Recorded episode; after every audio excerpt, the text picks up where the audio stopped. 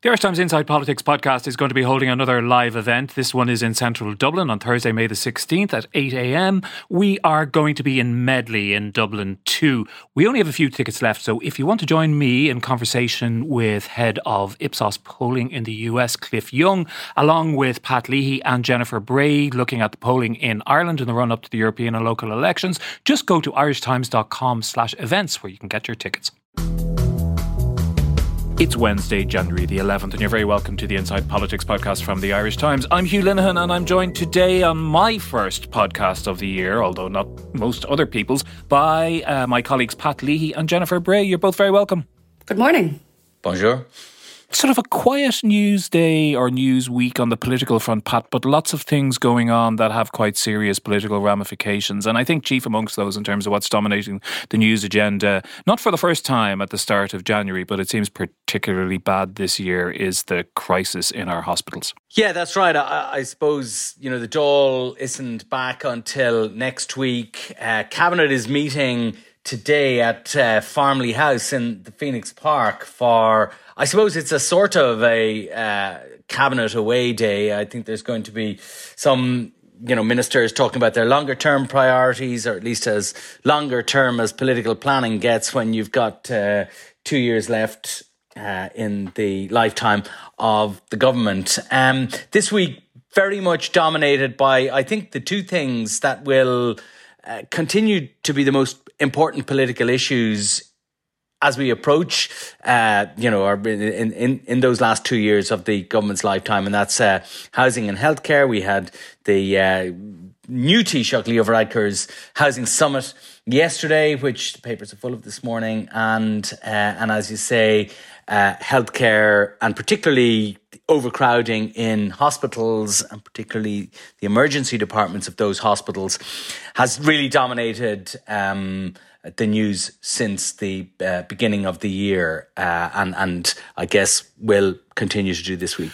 Yeah, I should say this is not a, a podcast about medical policy or the nitty gritty of, of medical strategy, but there are obviously important political ramifications of this. I'd point listeners to our sister podcast, the Irish Times In the News podcast, which has a very interesting interview with medical specialist uh, Chris Luke today. And he points at a number of strands in this this this complex crisis. And I, I, think a lot of them were you know we're we're familiar with them to the point of fatigue I suppose now but they you know they include things like uh, underinvestment in the number of beds per capita of the population as compared to other countries. The way in which we use these emergency departments as the channel through which all kinds of different sorts of care can be accessed, which which is one of the reasons why they're why they're they're so crowded at the moment. Problems which we've been covering over the last few days in the in the Irish Times about the the failure of the system, which is supposed to discharge people to step down facilities and to nursing homes or or to care in the home. Um, but one of the things that um, that Chris Luke points out in that podcast, Pat, is what he does. I think would characterize as a lack of political will. And he points to uh, a point in, in Britain about 20 years ago when uh, Tony Blair and Gordon Brown together uh, stepped into a similar crisis in the UK and established a system of accountability, which essentially meant that people got fired if they didn't deliver on targets. These were the people who were running the big NHS hospitals. I was just reading Fintan O'Toole yesterday as well. There are, among the many problems, there are systemic problems of accountability, aren't there, at the at the top of the health system as we have it at the moment? Yeah, well, nobody gets fired from the public service uh, in in Ireland. We we know that. I mean, why not? That's Why don't not they some, fired? That's not something new because it is simply not in the culture of the uh, of of the organisations, and in many cases, the trade unions that represent them uh, wouldn't wear it. The Irish system of organising the public service has always uh, prioritised.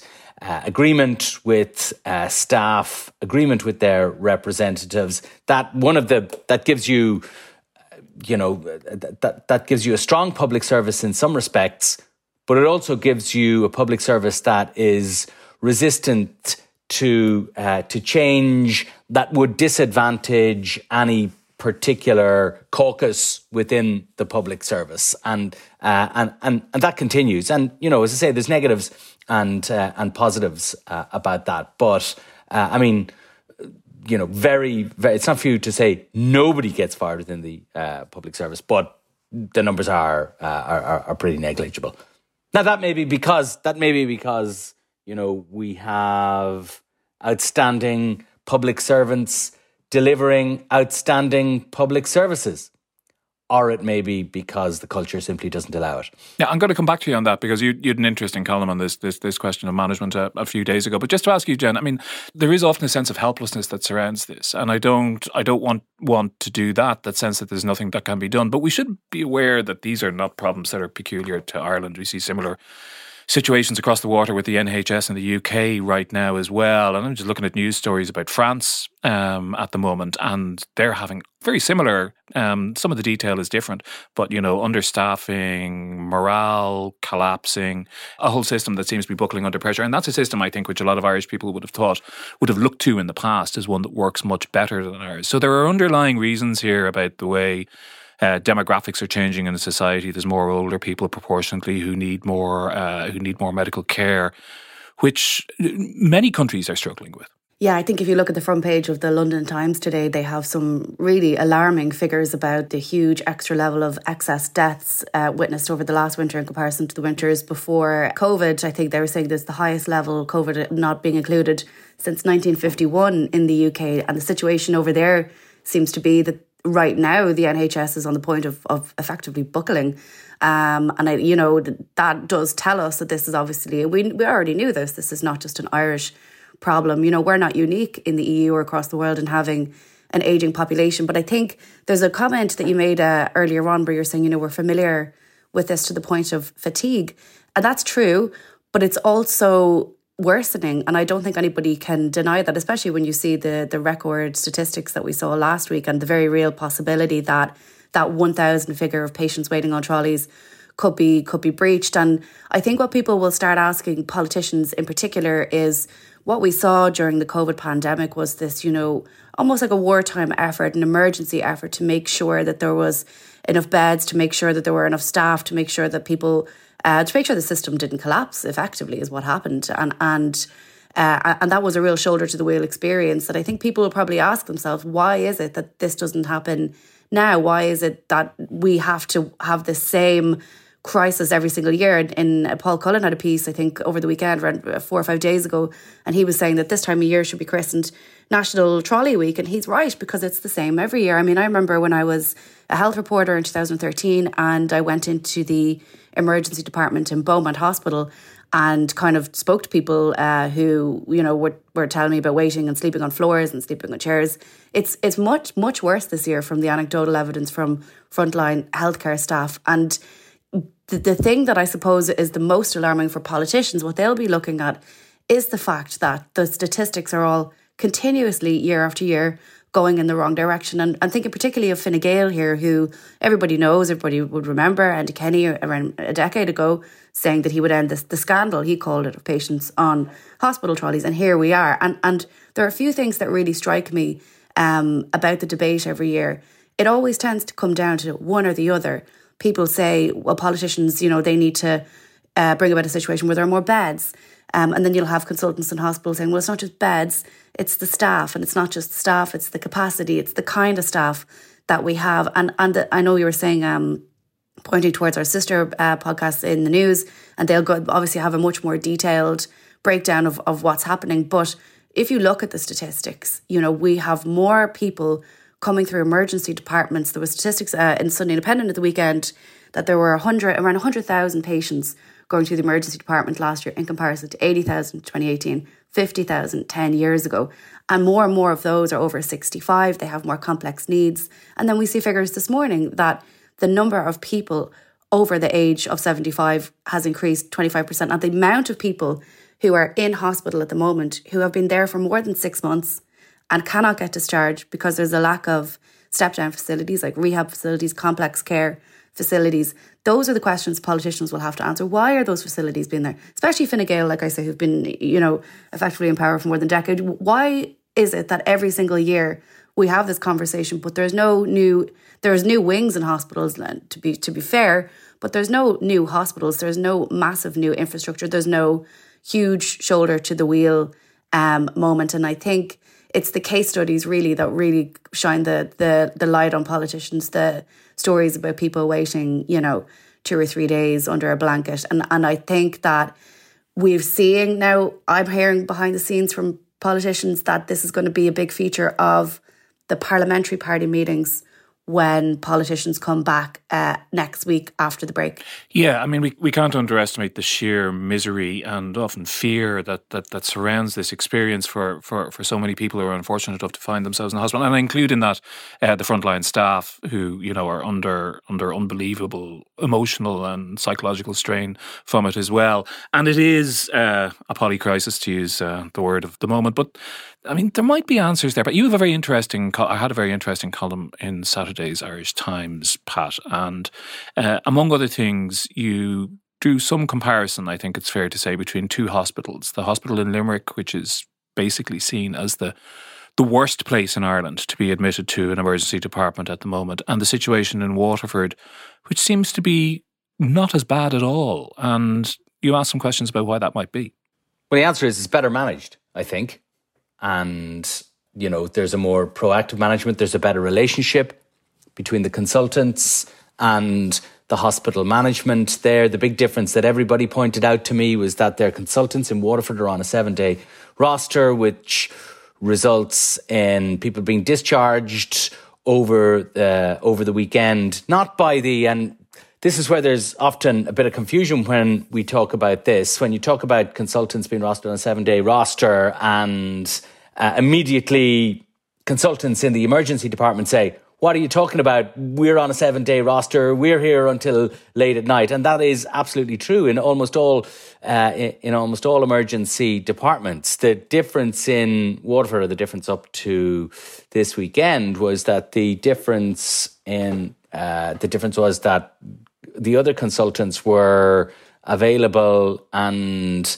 discharging patients. Consultants in other disciplines were dis- discharging patients and were in constant communication with hospital management about patients that could be discharged once particular procedures were had and their discharging over the weekend was a lot more and throughout the week was a lot more uh, a lot more efficient with the result that beds were freed up more quickly for patients that were being admitted through the emergency department. I think they were also a lot quicker in cancelling elective surgeries and also some things that you don't want to see cancelled, like chemotherapy and that. That was, uh, but that there's a much more uh, nimble, I think, uh, management in uh, in Waterford, which is something that lots of people made the point to me about in comparison to uh, to other places, and to a certain degree, that's because the consultants who are the clinical leaders in hospitals allowed themselves to be uh, to be managed by an able uh, an able management, whereas anecdotal evidence and the results in lots of other hospitals would suggest that the uh, the relationship between the uh, the clinical leaders and uh, and and management in those places is is much less productive and uh, and doesn't have the sort of features that we see in Waterford.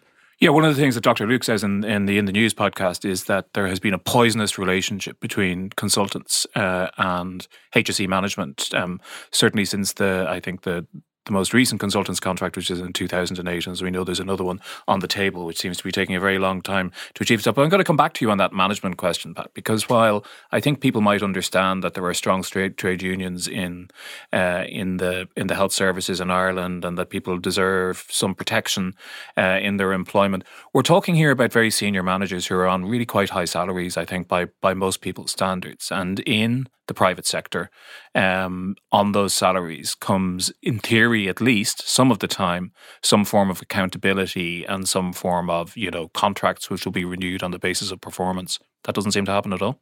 Ah, yeah, I'm not sure the extent to which it happens in the private sector either. You know, true, we've, true. Uh, you know, we all have experience of senior, uh, or, or, you know, we could all instance in lots of places where senior management are seen not to be performing, and you know, they are okay. They're uh, their contracts might not continue, but they tend to exit uh, private organisations with handsome uh, with handsome packages. That's less so the practice in the public sector. What often happens is they either stay in situ or they uh, are they're they're moved sideways, and but they maintain uh, maintain very handsome packages. You know, I think it's a good question, and but it's it's it's one to which there isn't, I suspect, a, a, a very simple and pithy answer, Hugh. But I think it's got to do with the culture of the organisations and simply the way that business has uh, has always has always been done there. There is clearly uh, a problem in man in many places, and I would say it's not an exaggeration to say across the health service as a whole in the relationship between management and uh, and the clinical leaders consultants in many hospitals. And unless you get to a situation where they are working together in a much more productive and collaborative way, then I think you, you'll continue to have these sort of problems. I mean, it's like people often search for simple answers, one word answers to, you know, the question of, you know, why is there overcrowding in the hospital emergency uh, departments? It seems to me that it can be both things can be true. There could be deep problems in the relationship between consultants and hospital management. And you may also need more beds and more staff. As Jen points out, in the country with a rapidly expanding population, of course, we're going to need a bigger health service, but you also need a different sort of health service, or at least a health service that operates at the customer facing level in uh, in much more efficient ways, and that's clearly not happening in lots of places at the moment. Jen, this may be a sign of my own despair when I when I when I look at these things. But when you talk about this rising up the agenda at the parliamentary party meetings, and you know there'll be the talks will be had, you know, in, in you know at those meetings, I have little or no hope that that would lead to anything constructive in terms of even solving any of the short term problems we're talking about right now. Yeah, I don't blame you, Hugh. I don't blame you at all. I'd be in that boat myself, to be honest. I wouldn't be if I thought that there was any kind of substantial progress made over the last decade or, or more. Um, and clearly there hasn't been, um, or at least enough. And, and, you know, Pat's point's really interesting because when people talk about the solution, this solution or that solution, and I think we all accept, you know, the, I hate that phrase, we're always using it, there's no silver bullet, but there's not. Um, it, one of the biggest topics is the money. Um, and if you look at sorry, going to bang on about some statistics again, but you know, we have 2.7 beds per thousand people in Ireland versus 4.4, which is the OECD average. Obviously, there's an issue there with beds. Those acute beds are extremely expensive. Um, and if we were to catch up effectively, well, firstly, to even just to stand still, that's going to need a huge amount of extra investment at a time when we have record investment in the health service. I think it's something like 23 billion. Um, and then naturally the conversation that comes after that is okay we have a record investment in the health service. It's never been higher ballooned during covid. A lot of that's been some of that's been capped. Um, maybe it's an issue of how those resources are managed. And then we get back into the debate about waterford versus limerick or other areas. And, and I, I really did read with great interest um, the interview we had with the general manager of university uh, hospital waterford where she was talking about how there's no every bed is the right bed. Every available bed is the bed that they will use. People who come into the emergency departments are the priority cases. And she said, in her own words, that you know this meant elective care being cancelled, chemo being cancelled. There are knock-on impacts. So none of this is the is the exact right solution. But I agree with you. I think what you'll see from the politicians probably will be a call, I would say, for some kind of national forum on healthcare. Um, I think you'll you'll hear this over the next week or two um, particularly from the Fine Gael backbenches, that we need to set up some kind of forum uh, whereby this is addressed in an emergency crisis like COVID, like pandemic way, so that next uh, next January uh, or this Christmas even that we don't have a similar situation. And you have to think about cast your mind forward politically to if the election is 2025 and let's say if it's the early part of the year and the government at the time is coming out of something even worse than this. Figure is over a thousand if the if the issue isn't addressed. And if we have similar respiratory illness covid all these things kind of percolating at the same time that's going to be an extremely volatile environment for the government to be going into an election and asking for people's votes um, compounded by the fact that it looks like housing uh, commencements will slow down from the middle of, of next year. So uh, I think the task ahead of Leo Varadkar is we say it all the time. We're blue in the face saying it, but it's housing and health, isn't it? It really is. And just a last thought on this particular subject, if you if you wouldn't mind, Pat. There is a there is a to, to be the cynical voice in the room again, there is a view in some circles that this has only a certain amount of impact politically. That there's that in a way our dysfunctional health system has been around us so long and people have suffered it so long that it's kind of baked into people's expectations. Is that the case at all?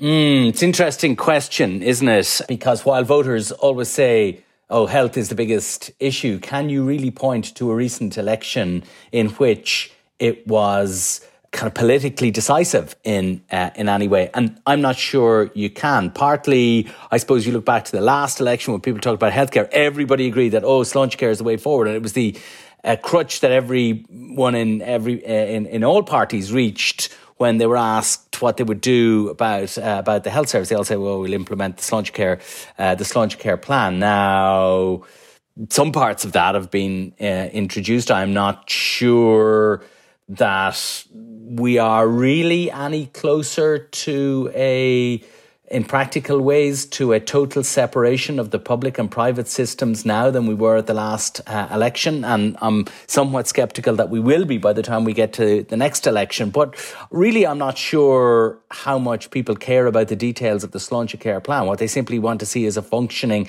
health service, whether that be uh, whether that be public or uh, or private, a health system that functions well and meets their reasonable needs.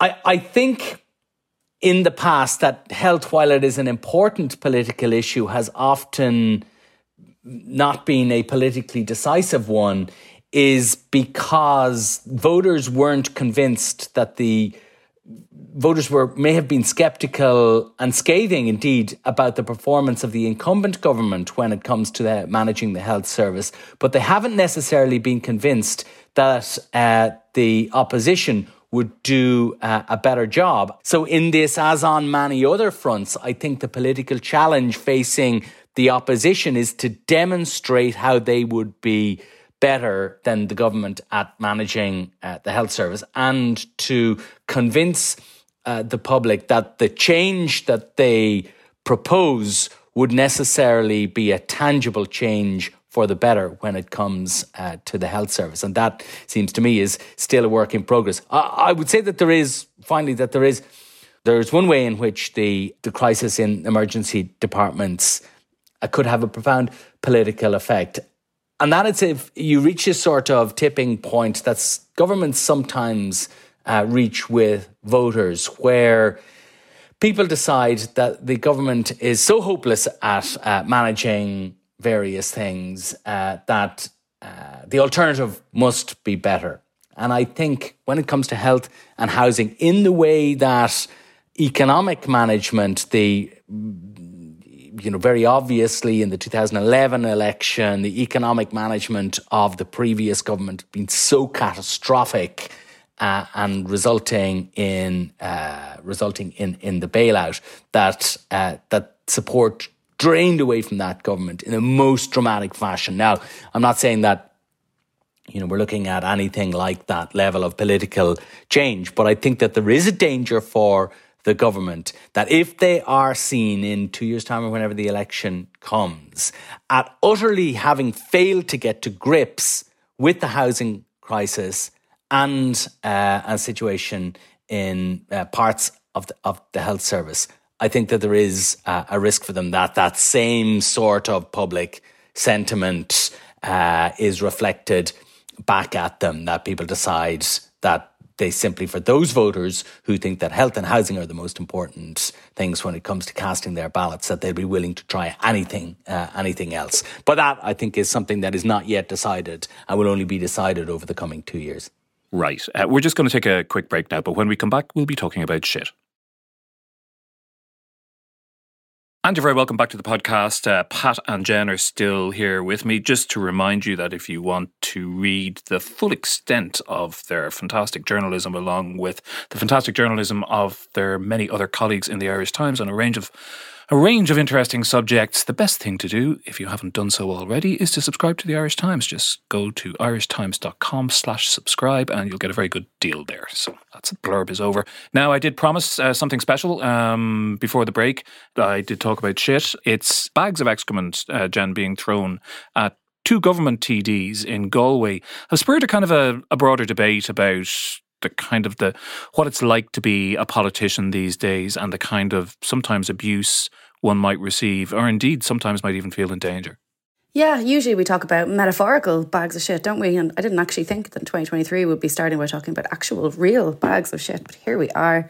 Um, yeah, so this obviously is arising from an incident which took place last week. It was a it was a packed public meeting um, about the Gort biogas plant's approval in Galway.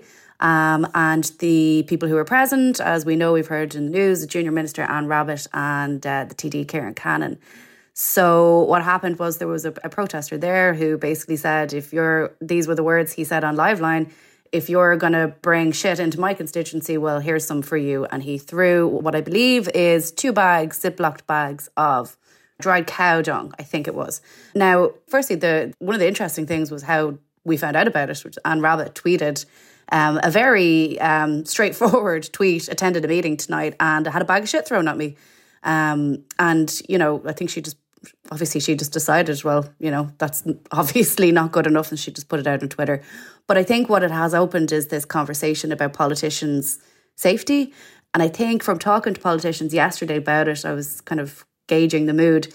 It it does strike me that many of the TDs and senators presently in the Oireachtas feel, particularly over the last five years, that there has been kind of a heightened um, and an increase in that kind of tension between them and the public. And, you know, I was talking to Fine Gael Senator uh, Regina Doherty, and she was telling me that she has stopped. Now, obviously, she's a senator, but she was, she had been doing clinics and she'd stopped doing those, that she wouldn't do house calls, that she wanted to meet people in cafes. And she was saying, you know, people weren't happy with that. They didn't feel it was private, but she had to put kind of her her safety first. And I spoke to a couple of other female TDs now, this is on the back of advice that was given by the Gardaí, um, fresh advice, although I think they had a, a different version of it last year, um, on foot of that event last week. And they circulated TDs on Monday and, and senators, and they said basically, here's a number of tips. Um, you know, first one was wear comfortable shoes in case you need to get away quickly. Um, use your senses, use your eyes, use your sense of smell, trust your gut. And that's what was sent out. And a lot of the female politicians who I talked to yesterday said it was strangely familiar advice because that's kind of what women have been told for a very long time. You know, dress differently and uh, trust you know trust your gut and like look look over your shoulder all the time. Effectively, it hasn't gone down very well. Why not? The advice from from the Gardaí, I, w- I will say that. Well, I think that from what I can pick up from the politicians I talk to, male and female, um, is that they feel that it's kind of condescending in a way, and what they would rather see is kind of a, a more detailed plan or a statement of intent from the Gardaí about what level of seriousness they take threats to politicians' safety out. And, you know, we've seen far more, well, not saying that the bag of shit example is not extreme, it is, but very serious examples of this, you know, the home of Martin Kenny, etc., over the last couple of years. Um, and I think there's a couple, there's a few different reasons for this. Two of them tie into each other in that politicians now are more available than ever before in that they're online, they're on Twitter, um, and we can all see what people are saying to them. Um, and we all know what it's like online. It's it's kind of a different world, really. At the same time, there's growing anger, and there has been for a, a good while. And you could see this reflected in the polls about those crises we talked about earlier that are, are continuously not addressed. And those two things are kind of going hand in hand. Now, look, there'll always be people who do extreme things that the, rest of us just wouldn't do. You know, you're, that, that's a, that's always going to happen. But by and large, what I've picked up uh, from politicians certainly especially female politicians, is this awareness that something serious is going to have to happen before people sit up and say this is not good enough. And also the knock on impact it has on people looking to join politics. You know, would this be an attractive career option if you're going to have to face a Wednesday night having a bag of shit thrown at you? Yeah, there's a number of different kind of instances of this, the different types of behaviour, I suppose, Pat, aren't there? There's there's this particular incident that sparked the sparked the debate. There's there's the situation of Martin Kenny, which Jen referred to, who has had his home attacked um, by by persons unknown, um, and then there was the court case before Christmas with the Fine Gael TD Jennifer Carroll MacNeill, which very much had that misogynistic streak to it in terms of you know online stalking and abuse and and that type of stuff as well. So there's quite a lot going on there, but generally there seems to be Um, could I describe it as a coarsening um, of the nature of debate? And, you know, should we just blame, uh, as we do with so many things, the internet and social media? No, we should blame ourselves. I mean, the guy who threw the shit at, at the two TDs left the meeting, but then came back into it afterwards. And uh, I thought that was the most amazing part of the report was that he wasn't thrown out of the meeting or he wasn't asked to leave. He simply stood and observed the rest of the meeting from uh, a vantage point apparently quite close to Anne Rabbitte.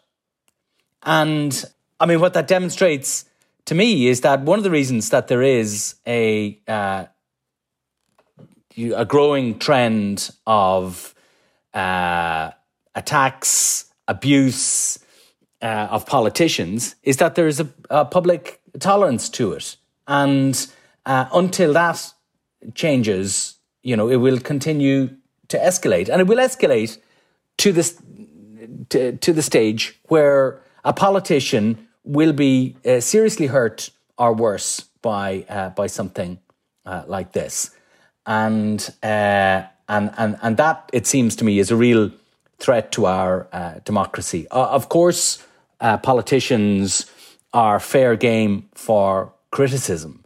The but to get to a stage where they are fair game for everyday abuse, often of the most vile kind, and uh, and and attacks. Uh, it seems to me is um, really a place that we don't want our democracy to uh, to go for. It is fed, of course, by the license that many people seem to feel that the anonymity uh, of social media gives them, uh, and uh, I suppose that's a whole other issue that we could uh, could we we could go into, but it also is exacerbated uh, by a, a, public debate that is becoming increasingly infected uh, by populism, which some people view as merely a legitimate, legitimate political tactic, and it is up to an extent, but it's not legitimate where it authorizes people to personally blame politicians for failures, uh, failures in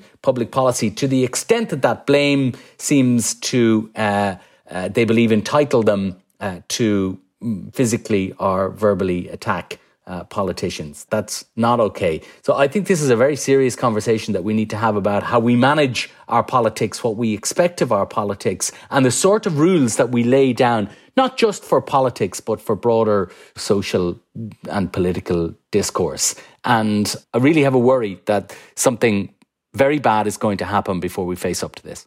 I tend to agree with with all that, Jen, but it does then beg the question about what exactly we, uh, because we all share responsibility in this, what exactly we can or should do about this. I do think that that Pat is right about the rise of certain kinds of political movements, really in the wake, particularly since the um, since the 2008 financial crash, a sense that there is a, an elite establishment who are fair game because they are malevolent actors, they are bad people, and if bad things happen to them, that's that you know that's okay. And you can see that even I saw that in the social media reaction to some of these incidents evidence, including from some mountebanks and charlatans who have some public profile whose names I won't I won't utter here.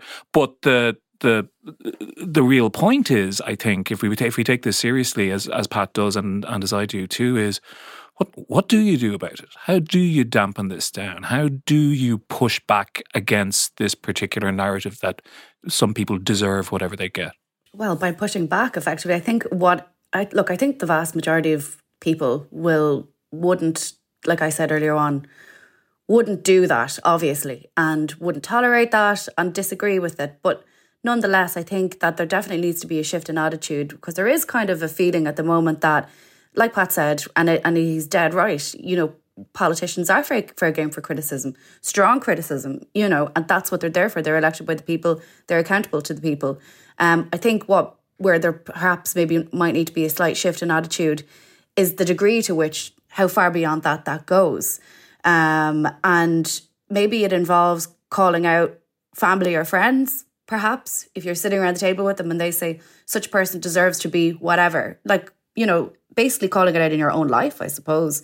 Um, and and and that that's an attitude thing. I think beyond that, there definitely, I, I pick up that the politicians perhaps would like to see more uh, leadership from the Gardaí on this, or perhaps better advice than wear, you know, more comfortable shoes. There's definitely a huge online element. Um, and also there's some sometimes I pick this up about stuff that people say to female politicians in particular, which is, well, you're in the Dáil now, you know, you're a big girl now, um, off you go and deal with it. But like the huge amount of it they don't talk about. It's highly sexualized and and they don't they don't talk about it, they won't talk about it, they can't. That kind of stuff, I think, you know, there there's a line, you know, yes, of course you should be able to deal with criticism. You do have to have a thick skin, but you shouldn't have to deal with, you know, highly sexualized, um, um, sometimes misogynist attacks privately in your DMs on Twitter, in your email inbox, sometimes in your voicemails, in your text messages. Um, and perhaps there should be a greater pathway for them to report that and to track down the people who send them. Um, so that's what I would say on that. The other thing I would say is that uh, there was one comment made to me yesterday, which I found really interesting, was about how this could change the way politicians do business. And I was kind of digging around on that. Basically, what what I'm getting back is that if they feel, if politicians feel that they cannot do house visits, if they can't sit on their own in their constituency clinics, if they can't have face to face meetings on their own with people or have people walk in off the street with their problems, as should be the case, because your politicians should be public facing, obviously if they feel unsafe doing that, then that element of politics uh, will become less and less. And that's really bad for you as a voter because that's your that's your route to getting you know whatever questions you have answered. Um, and if they retreat from that for safety concerns it's bad for democracy. So i think there's a there's a whole wider picture there. And i was told that this is already happening. And richard bruton did a doorstep yesterday. Uh, Fine Gael's Richard Bruton and he was saying you know he goes out knocking on doors twice a week and he's like, we can't do without that. And he's right. He should be out knocking on doors. Every politician should be. But they should feel that they're not going to go knock on a door and something terrible is going to happen to them, um, impacting, you know, their lives, their families. There's one other thing, just to add to that, um, very briefly, Hugh, that uh, that can be done is that uh, people who perpetrate these sort of uh, uh assaults or um, or campaigns of abuse against politicians should be prosecuted by the guards. The guy who threw the muck or threw the, the, the cow dung or shit or whatever you want to call it at um, uh, Ciaran Cannon and um, and uh, Anne Rabbitte is a guy called Joseph Baldwin. He is now of uh, Ballinaneen, Gort, County Galway. He is the subject of a Garda investigation, and uh, I hope he's prosecuted and found guilty um, uh, in court. Uh, I hope he uh, gets a stiff sentence. Right. We know where you stand anyway, Pat. I'm sure the guys will take note. Um, I want to ask you about the Northern Ireland Protocol because there are there's signs of certainly not of white smoke, but more positive sounds emerging um, in this month so far, and signals that there may be some kind of landing area that the EU and the British government can arrive on in advance of. I'm really not sure how meaningful any of these deadlines are. There's supposed to be yet another upcoming deadline about uh, dissolving the Northern Ireland Assembly, and then people seem to put a lot of store about on the anniversary of the Belfast Agreement What's what's going on? Yeah, so we've seen in recent days a sort of acceleration of a movement that began before Christmas with uh, the EU side and the UK side, uh, with encouragement of the Irish government, uh, signalling that uh, you know that that a deal on the protocol uh, could be uh, could be possible, or an openness and a willingness to engage in uh, in meaningful discussions on uh, achieving uh, a deal on the protocol. There's a couple of things that that um, I think are as yet uncertain, but it is very clear uh, that the both the EU and the UK government want to do a deal. To my mind, that openness from the UK, the EU hasn't really changed its uh, its position, except that it has made very clear that it is willing to agree an implementation of the existing protocol, not a change to the wording of the existing protocol, but an implementation of the existing uh, protocol that eliminates the need for most of the checks on goods or nearly all the checks on goods coming from Great Britain to Northern Ireland, which had so uh, antagonized uh, unionists because they felt that it undermined their uh, their place in the UK and that it wasn't just a trade and customs matter, that it was a matter that had constitutional uh, implications. So the EU has indicated it is willing, and I suppose you know to the extent that there's been a change in the EU position.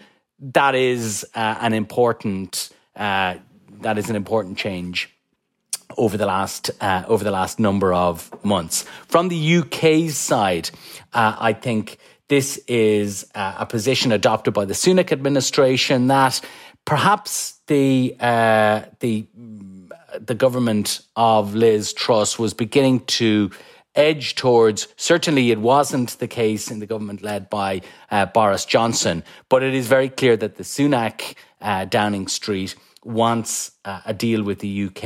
I think that is driven by both political and economic weakness in the UK at the uh, at the moment. That the last thing that the stuttering UK economy needs is an exacerbation of trade difficulties uh, with the European Union.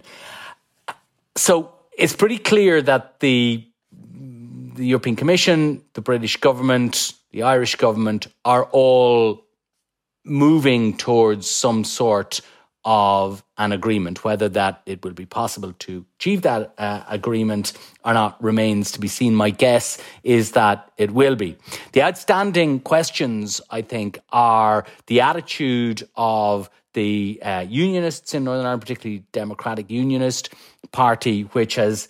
Uh, as we know, suspended the or refused to participate, thus suspending the uh, operations of the power sharing institutions, the Assembly, and the power sharing uh, executive since last year uh, as a protest against the uh, the continued existence of the protocol. So their attitude to an agreement that would see almost all checks uh, uh, eliminated uh, is is what we don't know, uh, I guess, as of yet. Whether they would stick to there is a, a, subset within unionism, which is very hard line on this subject, that insists that the protocol must be replaced rather than its operation tweak. So, Pat, let me ask you about let me ask you the, the, the hard political question then for Jeffrey Donaldson is he has marched his troops up to the top of this particular hill and he's made various statements about where the DUP stands and what it will and will not stand for.